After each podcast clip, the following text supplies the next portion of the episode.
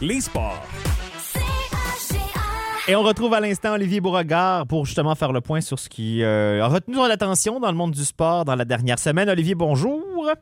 Salut! On parle, je dis, dans la dernière semaine, mais en même temps, tu nous parles d'un sujet qui va s'étirer jusqu'à la fin de la semaine prochaine, c'est-à-dire ben, la fin des, euh, la date limite des transactions dans la LNH. Ça, c'est euh, vendredi prochain.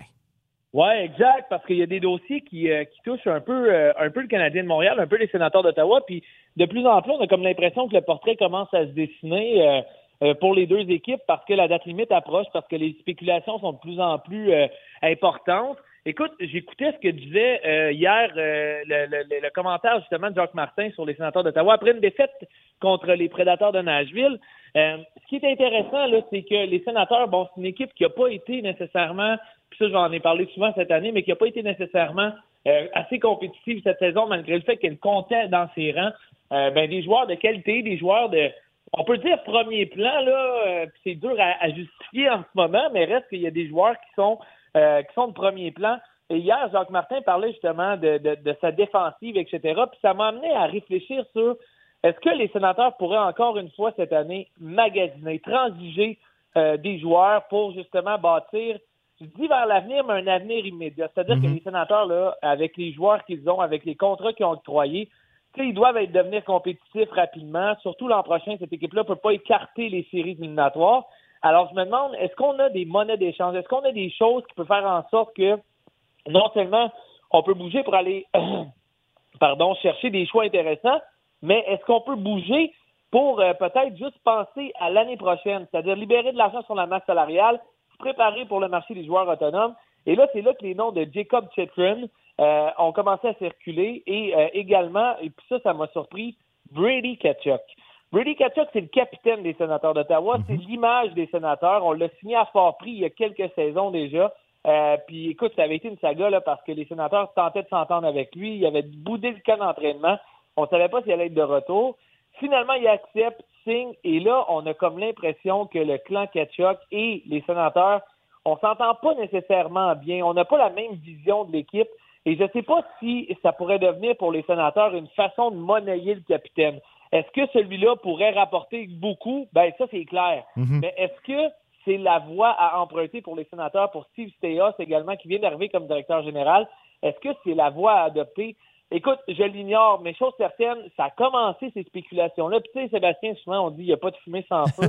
Euh, je veux pas alarmer les partisans des sénateurs qui nous écoutent, mais ça pourrait devenir viable, d'autant plus que tu as beaucoup de jeunes, d'autant plus que tu as beaucoup de joueurs dans cette équipe-là qui pourraient prendre le rôle de capitaine. Je pense à Thomas Chabot, qui est déjà là depuis un moment, qui avait signé un contrat de huit ans avec les sénateurs il y a déjà quelques saisons, qui est aussi l'image de l'organisation. Est-ce que lui pourrait prendre ce poste-là? Bref, c'est beaucoup trop tôt pour penser à ça, mais si c'est vrai que Brady Kachuk pourrait être sur le marché des transactions chez les sénateurs, ça, ça veut dire que les sénateurs vont se retourner, mais tu n'as pas le droit de manquer ton coup. Parce que si tu échanges ton capitaine, qui est jeune, qui a un bon contrat en poche, tu dois être capable de le remplacer avec de l'aide immédiate.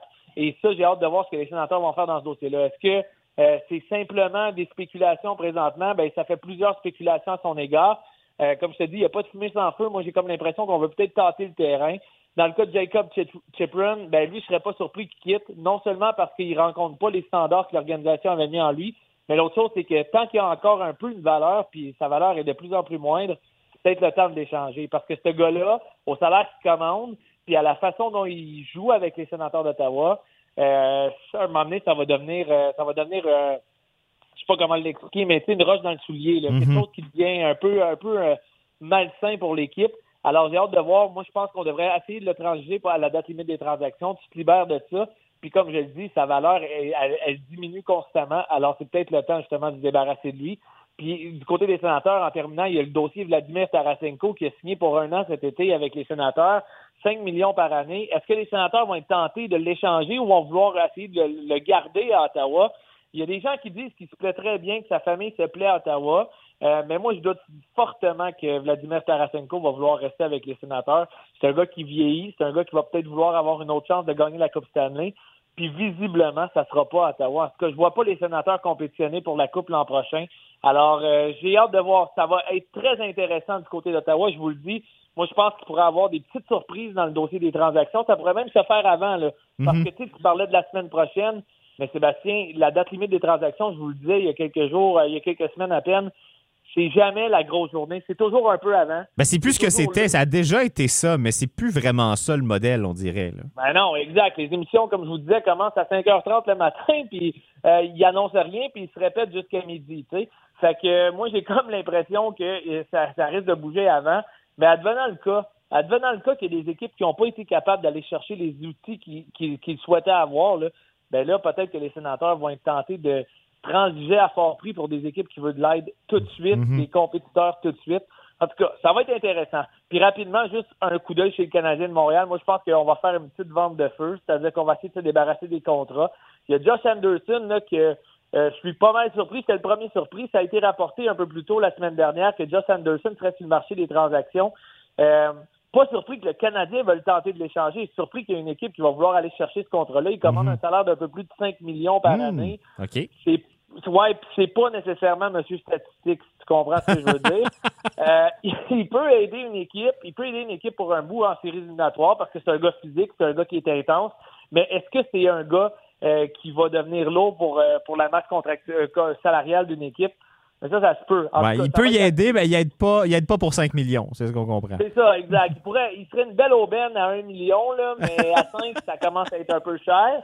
Et euh, puis évidemment, il y a la, danse des trois gardiens. Malheureusement, les, le Canadien a attendu trop longtemps. Mhm. Pour vrai, Jake Allen ne vaut plus rien. Là. Je veux pas être méchant, mais je regardais ses statistiques, c'est terrible. Il y a la pire moyenne des gardiens de but chez le Canadien de Montréal entre lui, Kaylin Primo et Sam Montembeau. Donc moi, je pense que Jake Allen, malheureusement, là, on a attendu un peu trop longtemps. C'était peut-être le temps de le transiger au fait. À ce moment-là, on n'était peut-être pas certain là, euh, de vouloir euh, de vouloir le laisser partir. Par contre, là, ça semble se dessiner. Ça va être Kaden Primo et Sam Montembeau, les gardiens chez le Canadien de Montréal. Et Jake Allen, malheureusement, euh, on va être comme obligé de le garder jusqu'à la fin de la saison parce que j'ai pas l'impression qu'il y a une équipe qui va lui faire confiance. Écoute, c'est malheureux ce que je vais te dire, là, mais si le Canadien peut espérer euh, qu'une autre équipe, une autre organisation ait une blessure importante dans le filet, peut-être que là, Jake Allen va devenir un outil euh, important pour transiger, mais encore là, comme je te dis, ça va être ça va être euh, un, coup de maître si, euh, si euh, du côté de l'équipe on est capable de le laisser partir. Et Kent Hughes va avoir beaucoup, beaucoup, beaucoup de choses à offrir si on veut pouvoir le laisser partir. Et en terminant, Brandon Gallagher joue sur la quatrième ligne. Il est plus content à Montréal. 6 millions par année, ce gars-là ne mérite pas ce salaire-là. Malheureusement, là, il partira pas de Montréal parce que je vois pas une équipe vouloir mettre la main sur un gars qui a autant de blessures. C'est plus long de ce que c'était. Et je pense que le Canadien est dans le beau, euh, dans le beau drap avec ce dossier-là parce que Marc Bergevin, là, rappelez-vous, avant qu'il quitte le Canadien de Montréal, avait donné un gros contrat à Brendan Gallagher. Puis déjà, à ce moment-là, il commençait à ralentir. Je mhm. pense que Bergevin a fait ça sur le coup de l'émotion. Et là, aujourd'hui, ben, c'est l'air Kent Hughes, Jeff Gorton qui paye pas. En tout cas, et je sais qu'il y en a qui pensent que Gallagher pourrait être échangé. Moi, honnêtement, l'équipe qui va vouloir aller le chercher, qui va être prêt à payer ce prix-là, euh, je pense qu'on va s'échanger un citron contre un citron, malheureusement. c'est pas de bonne augure dans ce cas-là. Sinon, parlons maintenant de la LPHF et de cette nouvelle formule pour les séries éliminatoires, c'est ça? Oui, exact. Ils ont décidé d'innover. Moi, j'ai trouvé ça hyper intéressant. On a sorti un communiqué euh, hier du côté de la LPHF. On annonce que les quatre meilleures formations au classement à la fin du calendrier régulier là, euh, vont s'affronter en séries éliminatoires. Euh, mais là, là, ce qui est intéressant, c'est que habituellement, tu sais, là, c'est le traditionnel premier contre euh, quatrième, deuxième contre troisième, là, qui s'affrontent au premier, au premier tour des séries éliminatoires. Dans cette mhm. formule-là, évidemment, parce que c'est équipes, puis il y en a deux qui font pas les séries, là. Mais euh, là, ce qu'on disait, c'est que l'équipe qui va terminer premier au classement général, Sébastien, aura le choix d'affronter soit la troisième ou la quatrième ah. équipe au premier tour. C'est donc bien le fun. Le droit de choisir, on dirait que je trouve ça pas mal le fun. Écoute, 24 heures, c'est une fenêtre de 24 heures pour choisir ton adversaire. Moi, je trouve ah! ça hyper intéressant. Ça met full de pression, là, je trouve. la pression doit être grande. Tu veux faire le bon choix, là. Exactement. Puis, tu sais, ton, ton, ton, ton, échantillonnage pour affronter cette équipe-là, ben, il va falloir que tu te bases sur les performances que tu as eues contre cette équipe-là en saison régulière. L'autre chose, c'est que ça pousse les autres équipes à pas nécessairement vouloir terminer dernier au classement général parce que mhm. ça changera rien à la donne ou à qui tu vas affronter euh, en série. Donc ça, je trouve ça intéressant. Et, l'autre chose qui est intéressante dans le cas de la LPHF, Sébastien, c'est qu'ils ont annoncé également que pour le premier choix au repêchage, euh, ça va être, oui, évidemment, entre les équipes qui ont terminé dernier, mais ça va être surtout la compétition de celle-là qui aura, qui, aura eu la chance de, récolter le plus de points. C'est-à-dire que tu peux pas faire exprès de finir sixième dans le circuit. Mhm. Tu veux te battre pour finir cinquième parce que si tu termines cinquième, ben euh, tu vas avoir euh, la chance de récolter le premier choix au total. Et ça, je trouve ça intéressant parce que tu sais, l'an passé, rappelle-toi, avec les Hawks de Chicago dans la Ligue nationale, on disait qu'ils faisaient exprès de perdre parce qu'ils voulaient ramasser à tout Mhm. prix Connor Bedard. Euh, Il y en a même qui ont dit que, euh, écoute, cette équipe-là ne se forçait plus du tout, que c'était mauvais pour l'expérience client, et avec raison. Mais dans la LPHF, on a dit, écoutez, parfait, les équipes qui sont exclues du, du, portrait des séries éliminatoires vont se battre pour le premier choix, mais ça sera pas l'équipe qui va avoir euh, qui va terminer dernier au total, ça va être l'équipe qui va avoir récolté le plus de points entre les deux qui va avoir la meilleure des chances. Ça, Ouais. c'est intéressant pour les partisans parce que ça force ton équipe à se battre pour quelque chose malgré le fait qu'elle ne sera pas en série. Ouais, c'est pas mal intéressant. Bon, J'aime ça qu'on brasse un peu là, les, les habitudes. Puis je pense qu'il ben, euh, y a d'autres sports qui pourraient s'inspirer de ça, de des fois réviser un peu leur Hey, façon de faire. Tu dis, tu dis, souvent, là, on critique, souvent, on critique un peu la formule de la Ligue nationale parce qu'on donne une meilleure chance aux équipes, dans le fond, qui, qui, qui, qui ont des piètres performances. Là, du côté de la LPHF, on dit, ben, non, non, attendez une minute.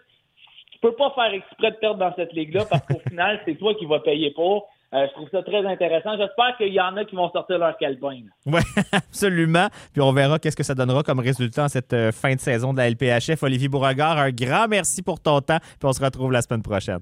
Absolument, merci. Bye bye.